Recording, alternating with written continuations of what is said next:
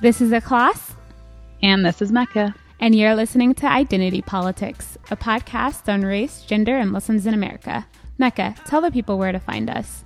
You can subscribe to us on iTunes, SoundCloud, Stitcher, Acast, honestly, wherever you find your podcasts. You can also find us elsewhere online at identitypoliticspod.com, on Twitter at identitypolpod.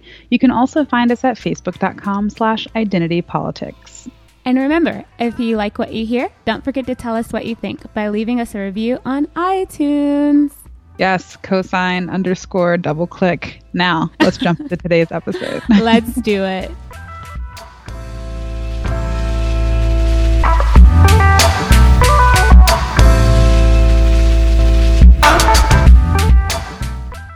Happy, Happy holidays.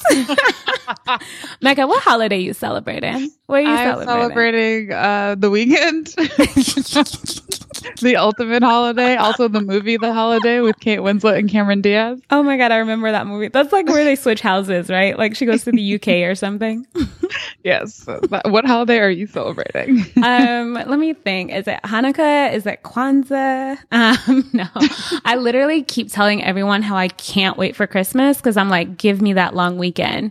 I'm like, don't we also like at work? I'm like, are you sure we don't need Friday to like prepare for Christmas on Monday?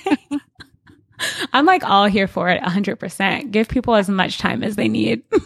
yeah, low key, Christmas is the best if you're not Christian, just because you get to go watch a lot of movies, eat a lot of food. Mhm. It's like the country just gives you your own vacation for It's no amazing. reason. I literally like stack up on snacks. I'm like, I don't even want to leave the house except if it's like for the movies. Um, how are are there like songs, like holiday songs that actually get to you?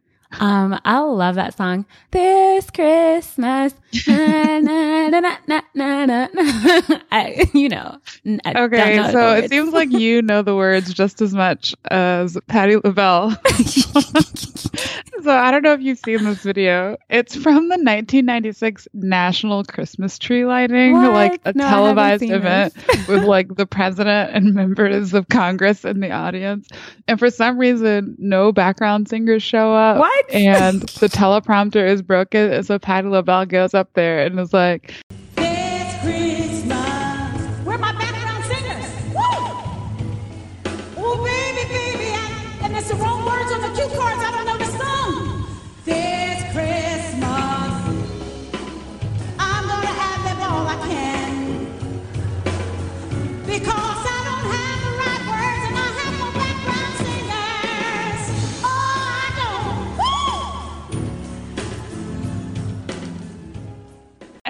I can't with Miss Patti. She is wild. She is reckless. it's amazing. You have to watch it. I need to watch it. I also like have to watch it because that's like my soul sister. Like never know the words ever. Not afraid to hide it. Yeah. So this Christmas, but only the Patti LaBelle, I don't know the words where my background singers at Oh version is the one that is That's- going to get me through. Crazy that she doesn't know the words. um, but also the other holiday I'm celebrating is well, I guess yeah, New Year is the New Year is technically a holiday. Um, yeah. Yeah. Yeah, so it totally counts. But I feel like with the new year, right? Like, I'm not one of those people that are like live and die by the new year. Like, you know, new year, new me, like gym membership. But it is a time where I kind of just like reflect back and be like, you know, did I accomplish the things that I wanted to do like professionally in my personal life? Um, so I've been thinking a lot about that just in terms of like best and worst. um, so I don't know. I feel like the podcast is something to think about. I don't know if you've been thinking about it too, like things that we did well this year, things that we didn't do so well. I feel like also people told us these things. Yeah. For sure. It's never like things that we feel. It's like things that people tell. us. I know, right? Oh man. yeah. So yeah, I think in terms of like highlights, uh, we were super ambitious with season three. We Yeah. compressed it into half the time of season one and two, and Yeah. released the same number of episodes. I think that is a huge, huge highlight. This is something that, you know, Joshua was like, I can't, like, you've been so consistent, like, with the schedule. He's just been, like, so impressed. He's like, wow, like, you said you were gonna, like, produce these bi-weekly episodes and, like, you did it. And so, yeah. So I'm sure, like, our listeners appreciate it. Well, I hope you appreciate it because we were totally thinking about you and just like consistency, um, and producing episodes and very intentional about the topics that we covered. And so I was happy that we were able to do that this year. Yeah, I'm looking forward to next year. I think season four is going to be big things popping and little things stopping. Eh. also, that was the subject line of our first newsletter. So Yes. if you aren't subscribed to another tab, please, please, please subscribe. I promise, like, we deliver really good content. Like, I literally, Makkah, when you posted, when you included the article, um, sorry, not the article, but the podcast from Radiolab. Oh, More Perfect. More perfect. I was like, my own newsletter putting me on.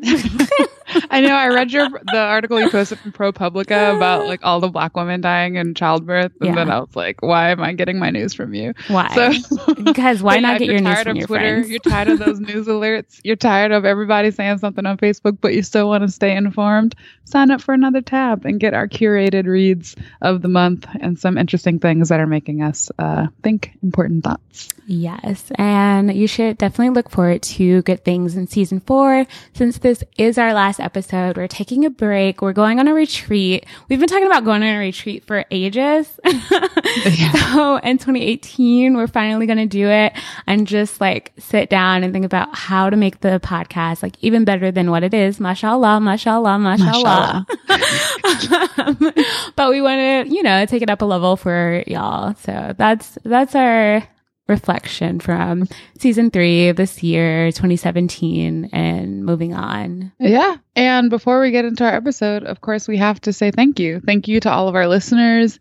Thank you to all of our supporters, people that are pitching topics, people that are inviting us to speak at your events, people that are reviewing us on iTunes, including us on your best of 2017 Yeah. lists. Shout Um, out to all those appreciate it. All of the love and we hope that it continues and we hope to be able to continue to earn some of your trust and and, and listens in 2018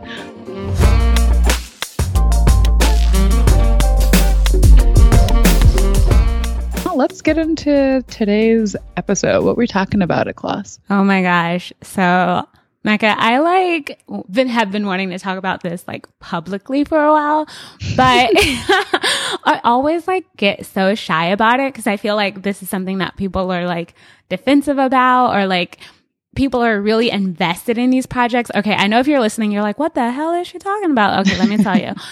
Interfaith, interfaith work. I want, I want to talk about that. Um, and I'm talking about interfaith that is just like, okay, I should preface this with Makkah, you know, uh, I was involved in interfaith projects for like pretty much most of my life because like I'm Mhm. still pretty young. yeah like But- even into like grad school I yeah, feel. even into grad school. So like legit, you know, um, I was in like these interfaith programs and like traveling to other schools to like talk about my faith. Um, but it wasn't until I got older where I just was like, the interfaith I was involved in was pretty white. Like it Mhm. was black kids traveling not only to white schools, but rich white schools, right? You're like crossing the lines of like the segregated lines of like Atlanta, right? So we're going into Marietta, we're going into Gwinnett and like going into these rich white communities to tell them about our faith, right? Like this is what being Muslim is like. Because I mean, for the most part, I mean, no shade to like Christians. I don't mean this in any sort of way, but like, right, we know about Christianity. um, and like, sure, I don't know all of the theological complexities, but for the most part, that's a narrative that you see run throughout our country, right? Like, yeah people aren't shy to having movies about it and all of those things. So, I love the preacher's Yeah. wife with Whitney Houston hey, shout out, fave. shout Sister out. Sister Act 2 Yes. Sound of Music Yes. yes to all of the above. I love them all. But, you know, it wasn't until I got older where I was like, damn, like, how am I supposed to think about this that, you know, this little black kid spent most of her life and then, you know, this black woman spent most of her life being in these communities where it was considered to be interfaith, but felt more like let me tell you what it's like to be Muslim and you know, I'm okay. I, it, it's safe to have Muslim friends, right? Like, Yeah. we're not Yeah. crazy. No, I totally agree. I've always had this pressing feeling that um, not just interfaith efforts, but diversity efforts in general always flow in one direction, right? Like it's like marginalized Yeah, or for sure. minority people going into predominant spaces and in this country that's that's white spaces white christian spaces and trying to tell them about themselves or how or Mhm. trying to show them like how human we are and how like we are deserving of respect and Oh empathy and God, yeah. understanding like just like they are you're never like bringing white kids into our classrooms and being like you know tell us about like your thanksgiving traditions like tell us about like you're never actually asking them to step outside of their Yeah. comfort zones it's just like always flows in one direction and it got me wondering like are there any are there ways to engage in like interfaith work that isn't centered around like appealing to whiteness Yeah. or like making white people comfortable like do you do you even think that's possible I totally think it's possible. And I think someone that has written about this um, quite a few times, and she's a former podcast guest, like Dr. Jamillah Karim, where she always, like, even within her own family, practices interfaith work. And she's like, I think she had an article on Huffington Post about this, about her aunt, you know, um, and just like the relationship they have where it's like, let me tell you about being Muslim, but like not in this weird, like power structure way, right? Cause like that's, you know, her aunt and they're sharing just like within their own family dynamic, how they practice, how they work together, how, you know, and she was just talking about, you know, having this interfaith work among like black communities. And I think that's something that's really interesting because it's, yeah, you won't, I, I think most times you'll find black people where they have family members that are Christian, right? Or like sometimes they're like the only Muslim part of that family. And the work that you can just do within that framework with your own family is something I I don't think that people think about or just interfaith work within the larger black community or among people of color. Um, so I won't say that it's not happening. Um, but I will say that we don't see that on a large scale because I don't think that people feel that same type of way about that work, you know? Yeah, no, I totally agree. So let's get into today's conversation. Um, we are bringing on a friend of the show. I'd say an early adopter, like one of our, our earliest listeners and supporters. Uh, she's an anti racism educator. Whoop. She's an interfaith activist. She's a trainer and blogger. Of course, we're talking about the wonderful fabulady Hind Makki. Eh, yeah. So Hind is um, a Chicago based, internationally recognized speaker and educator. She focuses on promoting interfaith cooperation, active citizenship, and developing Muslim women's leadership. You might know about her from her award winning blog, Side Entrance, which is a crowdsourced website that documents women's prayer experiences in spaces and mosques all around the world. So let's get into our discussion with Hind. so excited to have her on the show. Let's do it.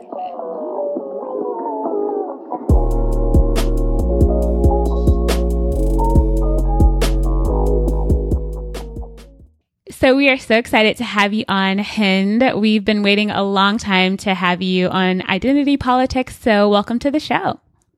Thank you. I love, love, love your podcast. It's an honor and a joy to be on it. We're a sucker for testimonials, so thank you.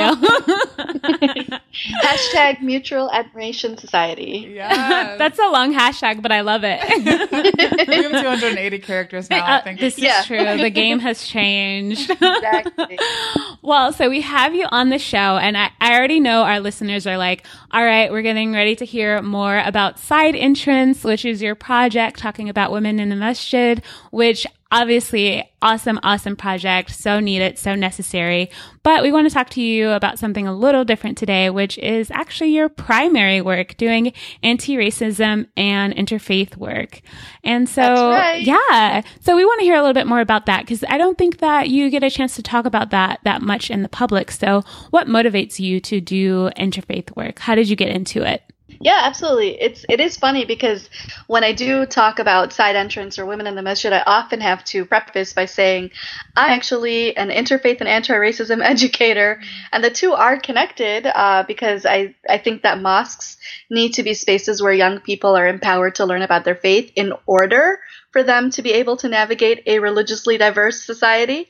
Um, but you know, most people know my work uh, for side entrance and uh, women in the masjid. But most of my life, most of my professional life, I've been in the interfaith field. I graduated from college with a degree in international relations, uh, looking at European African relations and looking at religious minorities within um, within nation states, whether they're in Europe or in Africa. Those were my two primary kind of uh, areas of study. And uh, then a couple of months later, 9 11 happened. I was totally catapulted into realizing uh, several things at one time.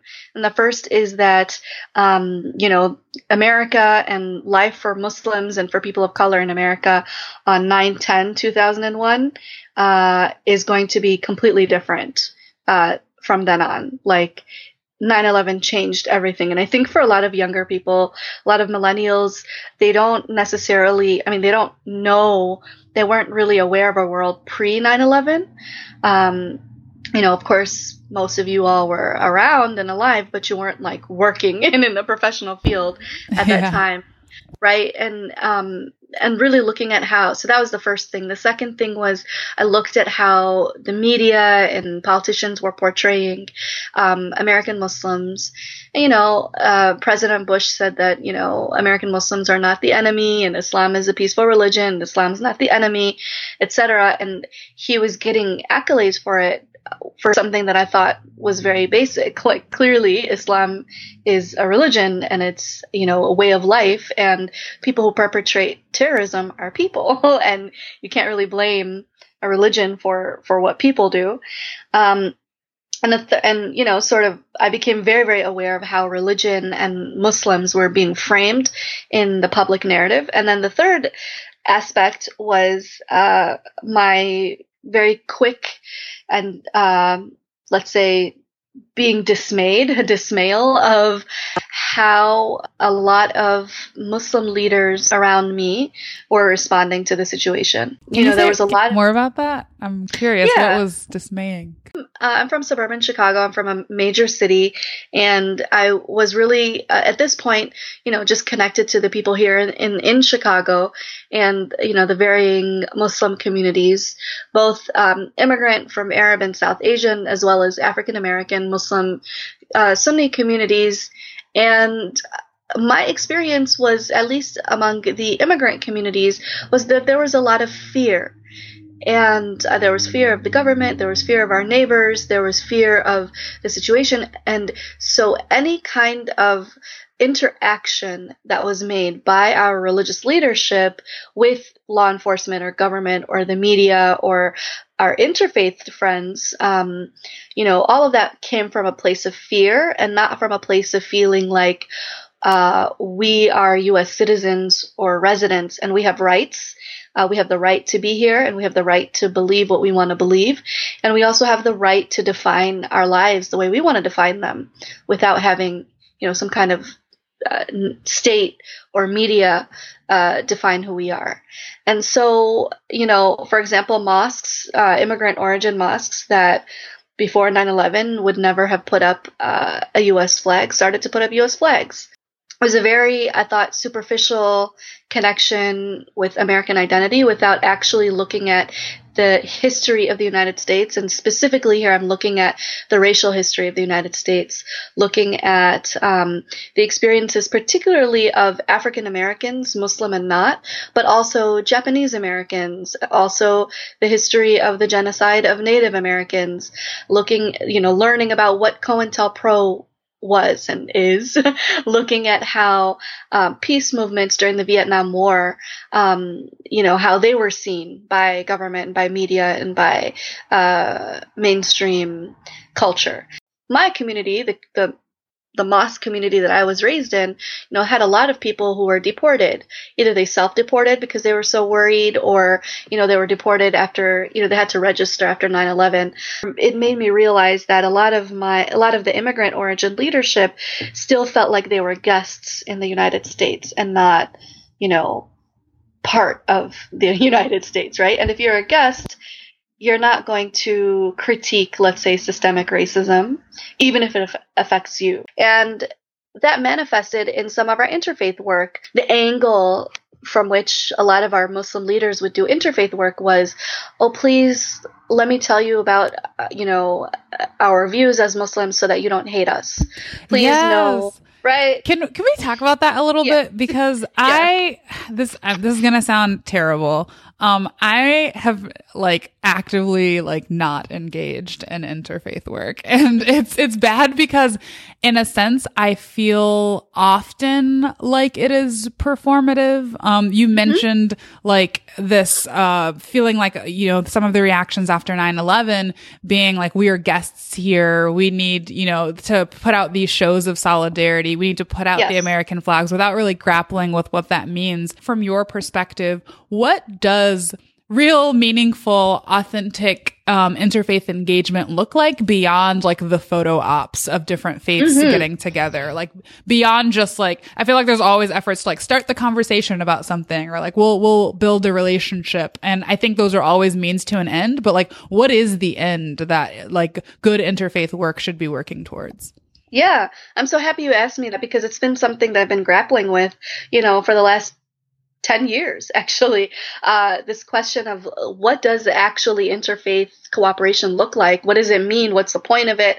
And um, what i think what the role interfaith cooperation could could actually play in a country like the US secular which is a secular democracy with a heavily religious demographic is that it is able to bring people from different backgrounds including people of no faith whatsoever to identify issues that they care about and work on them together. And so it's really thinking about how, you know, what are our shared values as people of faith or as people who you know um, have some kind of uh, common bond as citizens or as members of the same city and what are the challenges that we are you know, motivated by our own faith tradition to work on. So something here in Chicago that I genuinely care about and deeply care about are food deserts. We have food deserts in parts of the city that overlap with uh, racial gaps um, in in the city of Chicago, and we also have a lot of Muslim liquor store owners, right? And so, what um, what is the role of Muslims who a shouldn't be selling liquor to begin with, but b you know have stores in certain parts of the city where if they had if they could sell fresh uh, fruits and vegetables and clean meat from you know clean sources, preferably halal tayyib sources, uh, and offer them uh, as you know part of what they're selling to the communities that they're in. To me, that that is an interfaith initiative because you're working with people who, from a religious perspective, what does it mean to create holistic, healthy environments for the space that you're in, um, and then you're serving people who are not necessarily of your faith. Yeah. And so you just described interfaith work that like I can 100% get behind, right? That's like social justice oriented mm-hmm. interfaith. But then there's this other type of interfaith. And it's, I mean, it was something that I was involved in when I was younger. And then I started to feel like I was like a token and like being used. But interfaith where it's like, Hey, let me tell you about my faith and like you tell me about your faith. And yay, we like agree on these certain sort of issues.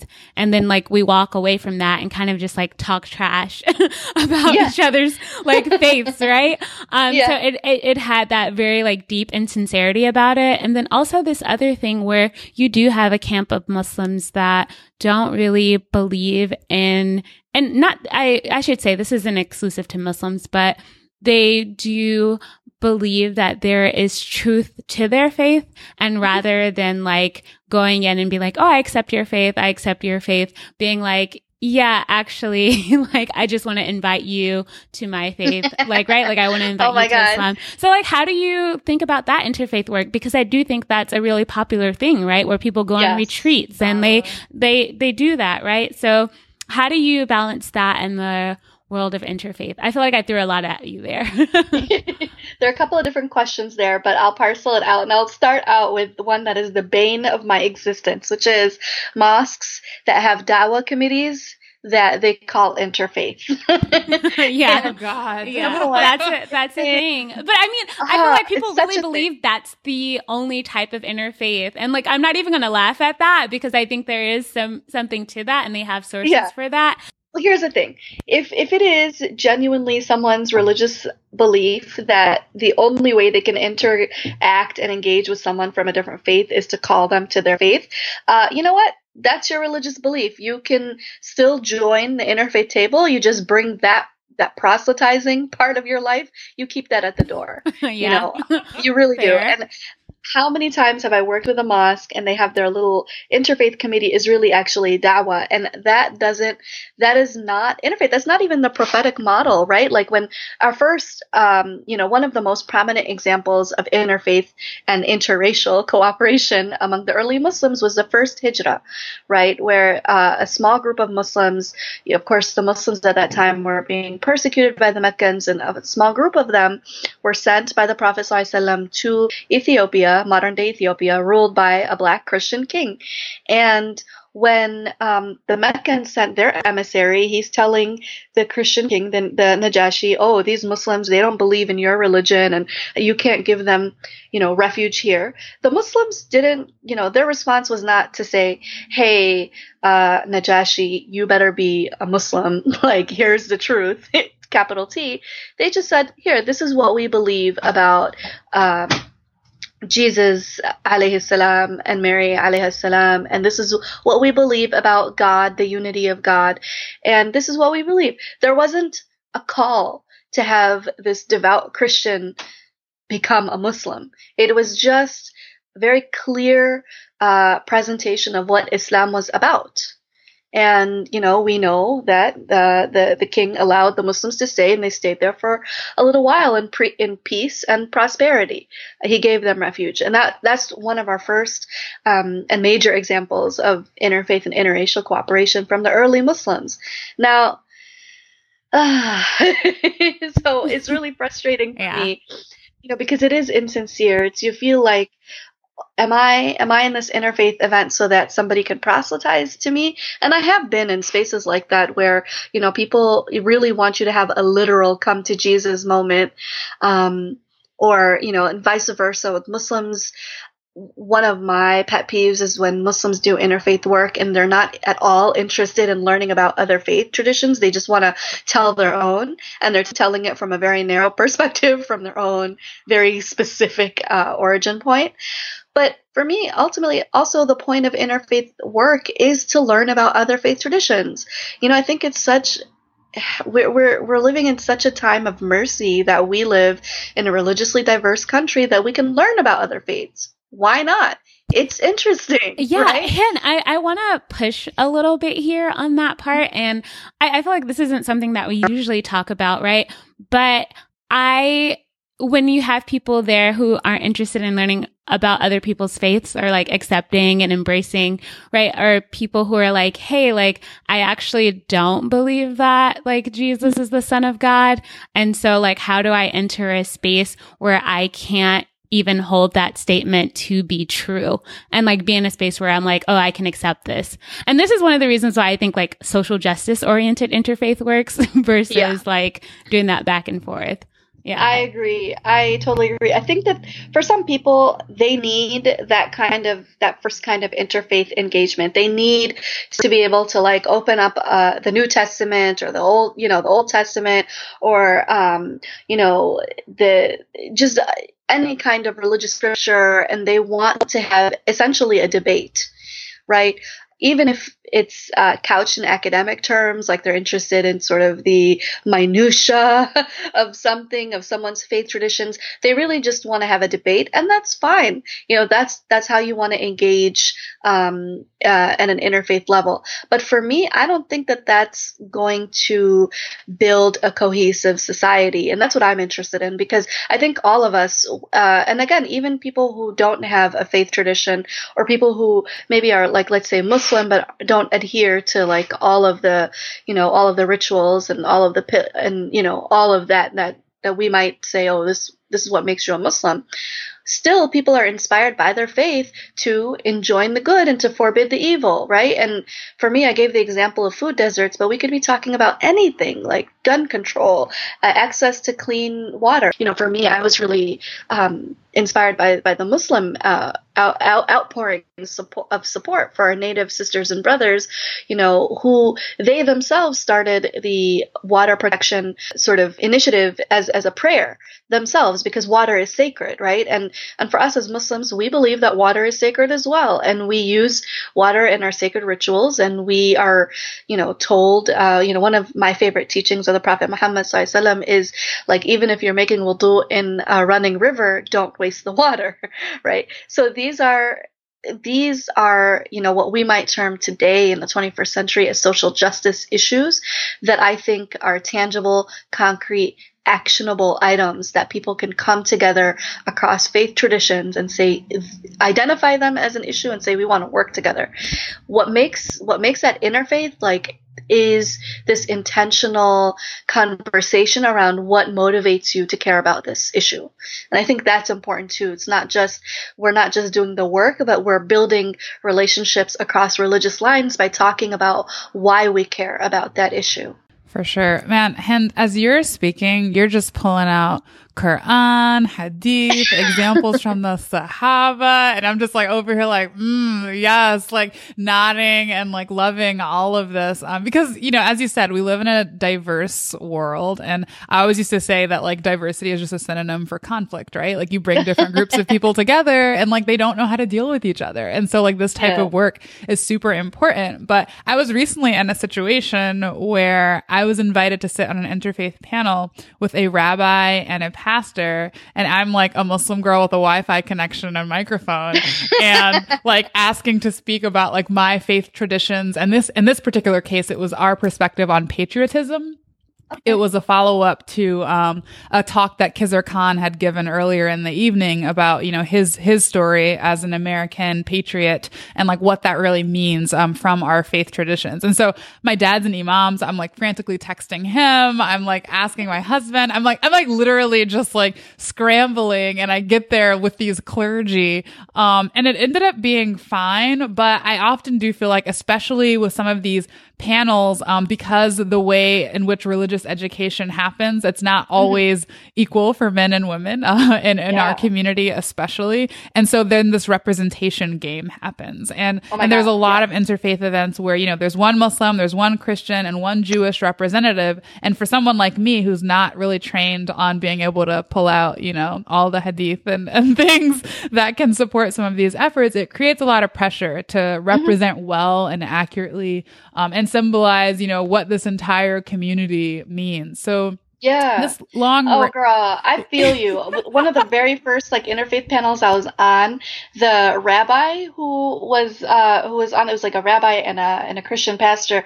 The rabbi spoke Arabic better than I did. Had like a PhD in like Islamic studies. Oh my god! And, right, and like you know, uh, you know, the Christian pastor, you know, obviously had gone to seminary and probably spoke like Hebrew and Greek and God knows what other other languages. And here's me with my very like intermediate intermediate French from my international relations background.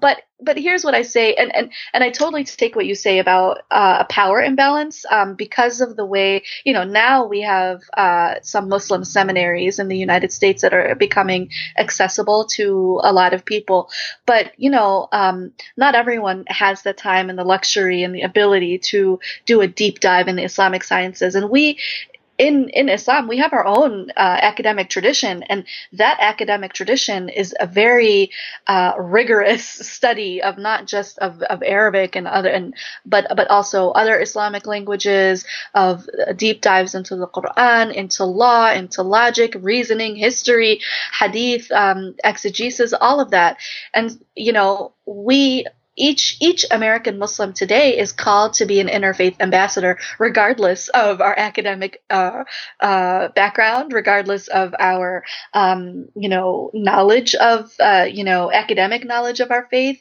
historical knowledge of our faith, and I started to just think of myself as you know an expert of my own experience. Right? I'm there's a reason why I'm a Muslim, and I know that, and so I just pull those stories and you know what inspires me to be a Muslim and what inspires me to do the output that I give out. I, I really love that idea. And that, I think that's how I've managed it as well, right? Like I often even like say caveats, like I'll give some broad statistics about how diverse the Muslim community is and say like what, you know, part, portion of that I can speak to and just the limitations of, of my own perspective. And that I hope it can be illustrative of, you know, broader, that there are broader takeaways. Um, mm-hmm. but I, I am curious, like how do you balance like doing this very like external facing education work and relationship building that's so important with also not representing like American Muslims or Muslims in mm-hmm. general mm-hmm. as a monolith? Like, do you, do you feel like you have room or you found ways to showcase like intra faith diversity or like nuance in these collaborative efforts?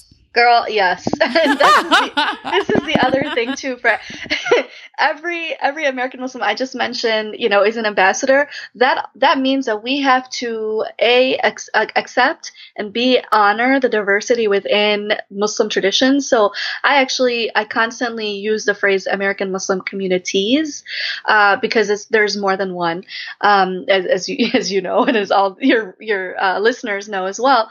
But uh, we have to do better at learning um, the the learning stories and learning the experiences of people from different parts of our own of our own Muslim traditions, you know. And for me, that you know, I'm I'm a Sunni Muslim, um, and I'm from the majority, and most of my education has been uh, my religious education has been by other Sunni Muslims, and so I have to really work hard at learning about different Shia traditions and also like being able to learn, um, you know, and study and learn from different uh, parts of their experiences, not to Absolutely. speak on their behalf at all, yeah. but just to just to be familiar with it. And I always, I always say, like, you have your caveats. I always say, this is my caveat. I'm a Sunni Muslim. I identify as black, but I have an immigrant experience that is perhaps more normative, right? Uh, Arabic speaking immigrant, Sunni Muslim, right? Like that's a yeah. pretty normative experience. I just make sure to tell, let my audience know that I'm speaking from a particular perspective. And when I have the opportunity, I try to also pull out experiences from other uh, traditions, different Shia traditions, Ismaili traditions, um, you know, other Afri- African American, Bosnian, you know, tr- really try I feel like we have to be experts or try to at least broaden our cache of stories. You know, we really need to know who we are as American Muslims. And we're one of the most diverse Muslim communities, I think, in history. So let's let's get at it. Yeah, for sure. And that, that's something Makkah and I often, you know, go through with the podcast where we're like, you know, we don't represent the entire American Muslim community, nor do we want to speak on behalf of other people. So let's just bring them on the show. right? And try, and like, even with that though, you know, we've gotten feedback, right? Of like, oh, like you haven't had any Latino Muslims on and like, oh. just, right? Like just, it's uh, like you push towards being inclusive and diverse, but you also run the expense of like always leaving a group out. And so, yeah. yeah, I mean, it's a cycle and it's, it's, it's a challenge, but it's something that people can respect that you're like striving towards, right? So, Hind, I, I want to talk about white people. always want to talk about white people. so, um, Interfaith is kind of white. um, and this is something that you've talked about. We know that you have definitely talked about this a lot of like the uh, combination of interfaith and interracial work. Um, but I do, and I'm curious what you think. If you think the landscape of interfaith work right now is still pretty white, and if you do think so, how have you find how have you found ways um, to do interfaith collaboration that isn't centered around whiteness?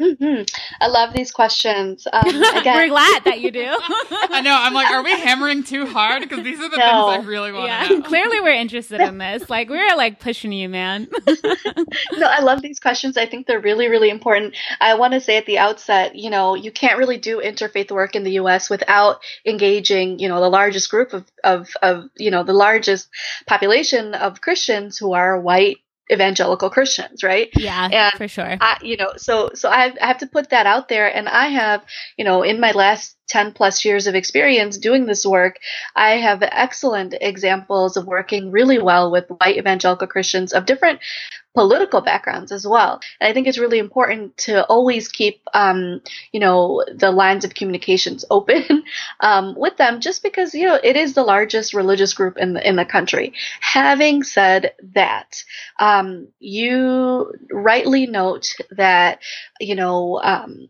the landscape of the interfaith field in the US has been primarily white. And that, you know, I think there are different reasons for why that is. Um, one is that, you know, the history of interfaith work in the US first started out in the early uh, 20th century or the mid 20th century, first started out as being Catholic Protestant intra faith uh, relations, right? And then that expanded after World War II to include Jews, and so then it became ecumenical. And these are primary, and and we're talking about about white, you know, Christians and Jews. We're not talking about like uh, Ethiopian Jews and you know Hispanic Catholics and you know Yeah. Jamaican Protestants, no right? one's like, we- trying to engage that community. that wasn't the history. Yeah. that was not the history of, of interfaith uh, uh, field in the of the interfaith field in the U.S. And um, and the other aspect of it is, and I've written and, and talked about this as well, is that interfaith work in the U.S. has tended to um, has tended to be also class based.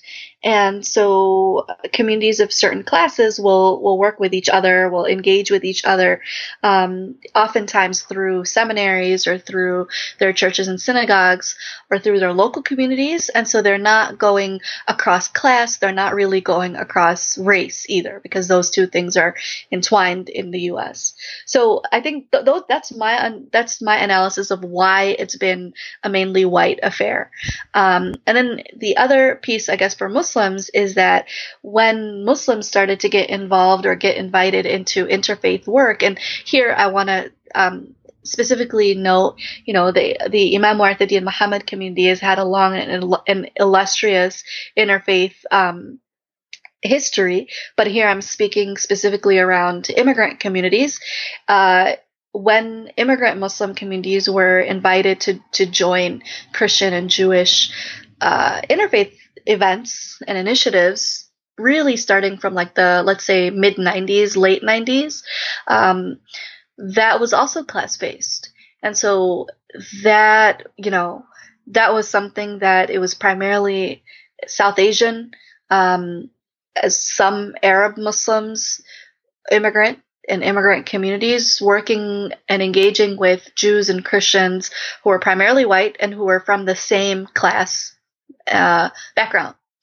So, so that's that's one aspect. It's a huge problem because, as we were talking about earlier, for me and I think for you all, like um, one of one of the most important aspects of interfaith work can be the social justice aspect of it. And if everyone that you're talking, everyone at the table is from the same class, um, and they have the same priorities, and they they don't really they're they're not really equipped to see how to build solidarity with people from other classes, then that's all they see.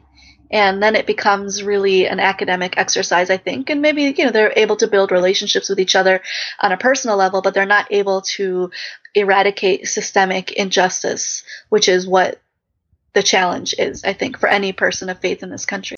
I wanted to draw back to a point that you made earlier in the conversation. I keep re- reflecting upon this image of like the American flags outside of the mosques, right? And like Yeah. how I remember that. Like I remember, you know, I lived in one kind of neighborhood, I went to school in another kind of neighborhood, and they were both Muslim, but there were class differences, there were racial differences. Um, and you could just see, depending on what part of town you were in and who had a flag outside and, and who didn't, you know, what their backgrounds were. And, and so picking up on this idea of, you know, know, people from different classes not necessarily doing uh, collaborative work together, people from different races not doing collaborative work together. I, I, know one holdup that I've had in really diving deep into interfaith collaboration and, and interfaith work, um, as opposed to the occasional community drop in now and then has been I how do I say this? I'm like allergic to feeling like I'm supposed to be appealing to white people, um, and appealing to their better sensibilities to like,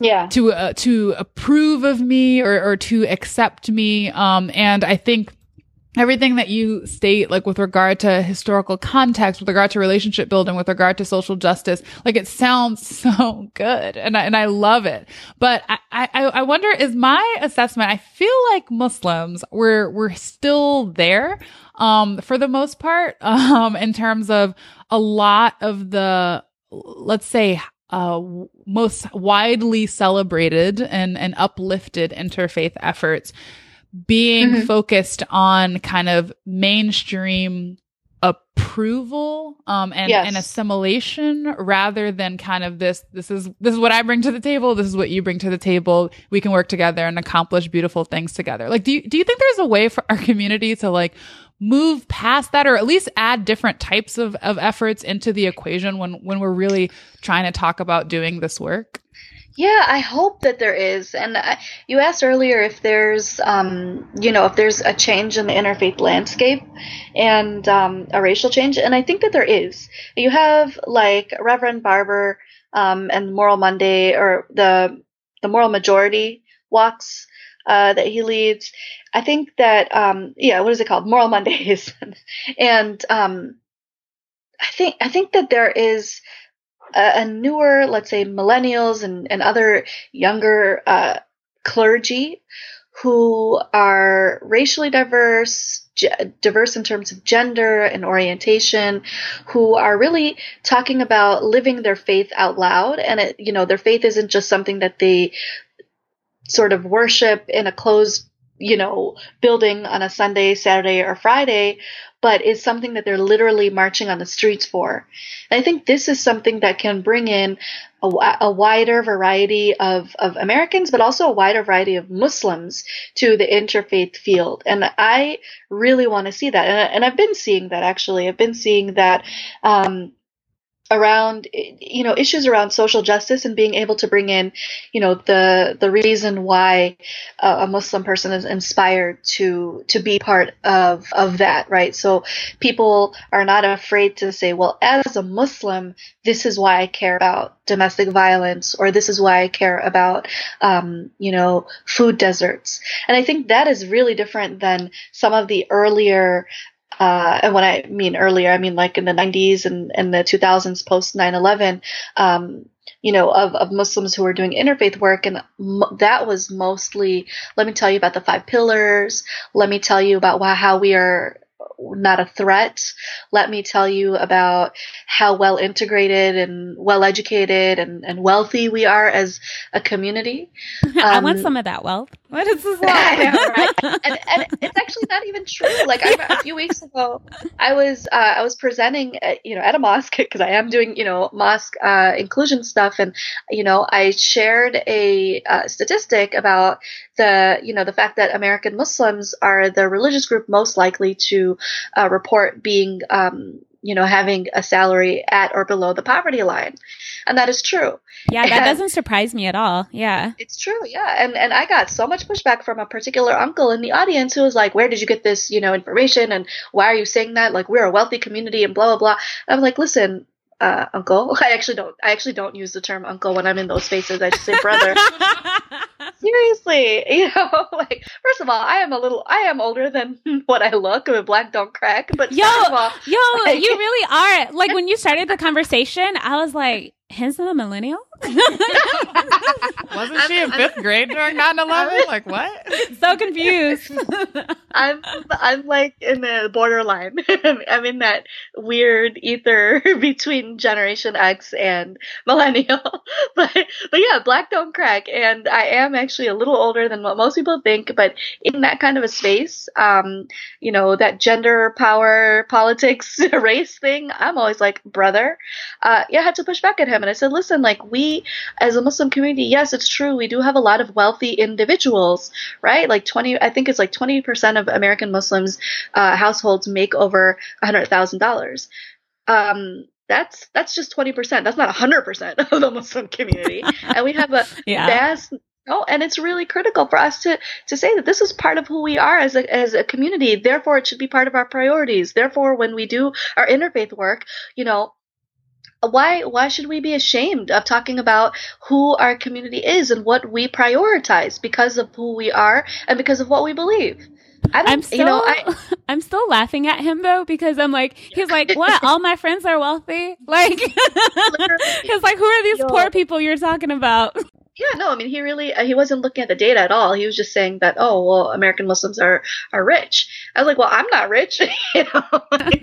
Um, you know, this is data, my friend, and it's really important for us to to say, you know what, it's true. Like we do have a lot of wealthy people in our community. Let's use that as an asset, right? And and let's not talk about that as something to say, please, you know, let's assimilate into the power, the existing white power structure without critiquing white supremacy, right? And here I want to say, like, there's nothing wrong with being white, right? Like, there's nothing wrong with being a white Christian person, but there uh, there have been systemic injustices to, that serve white supremacy in this country. And I believe, as Muslims, Islam is a religion that is inherently anti-racist, um, and that we have tools as Muslims to try to challenge uh, racism, that equip us to challenge racism, and specifically anti-black racism. And since this is a country that was built on racism, specifically anti-black racism, let's do that. Why do they think that we're here? And I often say that to, you know, immigrant communities. It's like, why do you think that that God placed us here? Like we could be anywhere. I could be in my my parents' country. You could be in your country. You, you know, we. Why are we here in this country? And I always tell them you know, and maybe this is overstepping my boundaries as somebody who's not of, you know, African American, but I always say to them, you know, the very first Muslims who were brought here, who the very first person to say Allahu Akbar in the, on these lands was an enslaved Muslim from West Africa. And these were people who were not able, uh, not of their own volition, but they were just not able because of the systemic injustice to pass on their faith to their children or to their grandchildren, right? Because of the system of chattel slavery. And I can imagine that these people would make dua, very sincere dua to God, that Islam is maintained in their children and in their dhurriya, which is like, you know, their descendants. And that's the reason why there are a number of Muslims today, few million Muslims today in this country. Not because of our own volition, not because of anything that happened in our own countries, but God is answering the call. Um, you know, it, God is answering the, the dua of these people who are oppressed to Yeah. have a group of Muslims in America, whether they're of African descent or not, who are well educated, who are wealthy, who are well connected, and still not, you know, trying to eradicate or challenge systemic racism in this country. It's like, come on. And and that's something that I often reflect on too of like how I am literally the answer to someone's dua, right? And I know Makkah has also written about this. I think after you wrote, you saw 12 Years a Slave, you had a really long uh, blog post about just It wasn't that long. Sorry, I didn't, I didn't mean to say long. I meant to say very thoughtful and reflective. And I mean, that is something that we have to really think about and, you know, in our work that we do and why we do what we do and doing what, you know, we don't actually do, but we should, right? Cause someone did all of the work and then to ask for us to be here. So we've asked you a lot of like hard hitting questions that you're probably used to and have already heard like a million times before. but now we want to take it a little bit lighter. Do you have any Christmas parties on your calendar this winter or not? or Kwanzaa? Maybe you do that too. or uh, or Hanukkah parties. I haven't been invited to anything so far, but I'm always willing to go. I, you know, I love Christmas. like, Girl, we do too. we love. Uh, uh, you mean holiday parties? All yeah. I want for Christmas. Still, still I- on the Billboard charts. That song. I will say Merry Christmas. I think Merry is such a fun word to say, and I will say Merry Christmas. Like I'm not somebody who like wants to, you know, uh, take away people's religious, uh, you know, holidays. But uh, I love Christmas music. I really do. I love like you know how lit up and you know pretty and excited people are around Christmas time. It's really fun. Um, I don't know. You know, it's, I don't feel like it takes away from my religious background to go to a Christmas party. I would appreciate some invites, my friends, to a Christmas party this year. That's a good plug. Good plug. Yeah. um, so as we wrap up here, you know, we always, um, well, no, before we wrap up, I, I just want to thank you again for your willingness to come on, for your willingness to engage with some questions that we've had. You know, we really value your voice and our community. I think in the anti-racism work that you do, in the interfaith, intra-faith education work that you do, um, as well as, you know, pushing for inclusion on a gender basis, on a racial basis. Like, it's amazing that you do so many things and you have the same number of hours in the day that we do. So first of all, I wanted to I'm a thank you for that. Um, but we wanted to ask, is there anything else you'd like to share with our listeners? We covered a lot of ground in the discussion today, but are there any takeaways or things maybe you didn't get to share that you want to close us out with today? Yes, a couple of things. One is um, that if you are doing an interfaith event or you have been invited to uh, be the Muslim at an interfaith event, um, you know, make sure tell tell the organizers, you know, ask them who else they have on there. Because I think you know it's America, it's 2017, and there's no reason, um, and I've written about this in the past as well, but there's no reason for the Muslim speaker to not be a Latina or the Jewish speaker to not be African American or the Christian speaker to not be uh, Asian American, right? Uh, this is, it's 2017 and these are the stories. This is what religion looks like in America. We have white Sikhs and, you know, uh, you know, we have Arab atheists and this is what it looks like in America. And I think it also will help to open up that conversation that when people invite a Muslim to an interfaith event, they're expecting an amorphous brown person, you know, um, when in reality, our uh, stories as American Muslims are it's not just one story; it's like three million stories. So let's let's do that. So that's my advice, and you know, that's not to say don't take the invitation, but just give that suggestion for next time and give them a name. Um, and of course, as well, think about gender diversity, think about age diversity, sectarian diversity, um, and you know, make sure to help them figure out how to tell the story of American Muslims. Um, so that's one thing. And the other thing I wanted to mention is uh, I'm reading this really excellent book right now that I think everyone should read. um, called uh, The Fifth Season by N.K. Jemisin. It is a fiction sci-fi by one of the very few African American women who writes sci-fi. Um, and it is a really excellent, intricate tale that you know, is probably a metaphor, but also discusses uh, kind of systemic uh, injustices coming from slavery. Talks about environmental degradation, what that can mean to a society and the philosophy of, of how societies hold themselves together, and also uh, has three really fantastic, strong female protagonists. So I highly suggest people should read fiction in their life, and you should read this book by N.K. Jemisin called The Fifth Season. Wow, thank you for those recommendations. I'll definitely have to look into that book. And where can people find you? You're kind of all over the internet, so let Yes. people know where they can find you. You can find me on Twitter at HindMakki, also at Side Entrance. You can find me on my blog, sideentrance.org. You can find me on Facebook uh, at HindMakki and also Side Entrance. And uh, yeah, I'm I'm also happy to come to your mosque. I'm happy to come to your MSA, whatever. Like you can also find me in real life. um, but uh, but yeah, social media. yeah, That's the best sure. place to find me. Thank you so much, Hind. This was an incredible discussion and I benefited a lot from it. And so thanks again for always being willing to share your wisdom and perspectives and expertise. This was really great. Thank you for inviting me. I'm so excited. I love your podcast and I'm super thrilled to be invited. Identity Politics is a podcast created by Ikhlas Saleem. This episode was produced by Ikhlas Saleem and Makkah Ali. Intro and outro music RSPN by Blank and Kytt. Until next time, thanks for listening.